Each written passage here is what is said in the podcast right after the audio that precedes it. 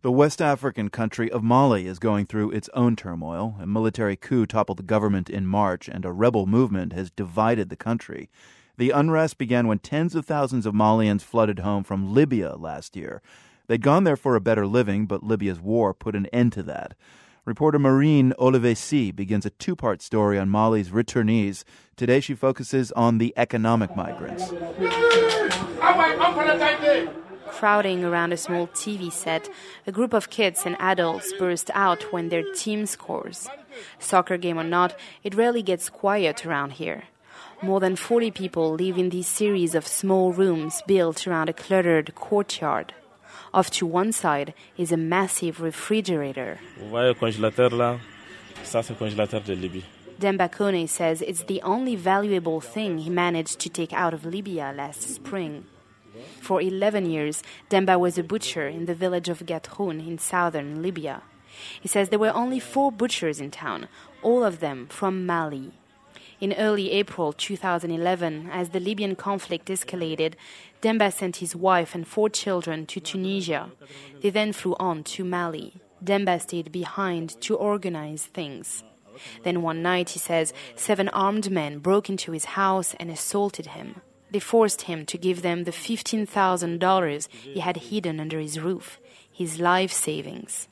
He got a lift from a pickup truck into Niger a few days later. When he finally arrived in Bamako, Demba says he had nothing left but his seven foot long industrial fridge. Everyone here in Mali knew I'd been in Libya for years. They all thought, he must be coming back with loads of money. So when I came back, relatives and neighbors, they all expected something from me. I had to explain that I lost everything in one night and that I've got nothing, nothing at all. One year later, Demba says he's still empty handed. He hasn't found a job, too many butchers here already, he explains. Yet he can't even afford to buy meat for his own children.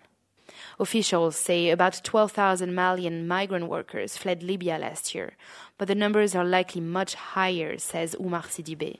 He works with the migrants advocacy group in Bamako. Les migrants maliens en Libye, ils venaient de partout. Sidibé says migrants in Libya came from all over Mali.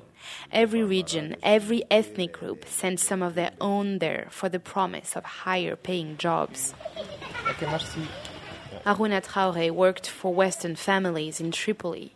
For 10 years, he cleaned, cooked, babysat, and tended gardens. He pulls out a certificate from one employer praising his honesty and cheerfulness. They paid him $700 a month and put him and his family up in a guest house. Harouna regularly sent money home, sometimes up to $300. That's about five times the average monthly wage in Mali. Now back in Bamako, Harouna says he lives off the very relatives he used to assist. Imagine this uh, old woman can feed me. Harouna says his grandmother is feeding his family and he can't give her any money. And then let my family stay with them. Now we stay one year. I will make me shame too much. Somebody can help you for once, two times, three, but forever. I never imagine one day I can be for this uh, situation. Like many other migrants returning from Libya, Harouna says he's angry at the government for doing nothing to help. But he's even more furious at Mali's authorities for giving a warmer welcome to a small, select group of returnees, ones that fought for the Libyan regime. For the world, I'm Marine Olivesi, Bamako, Mali.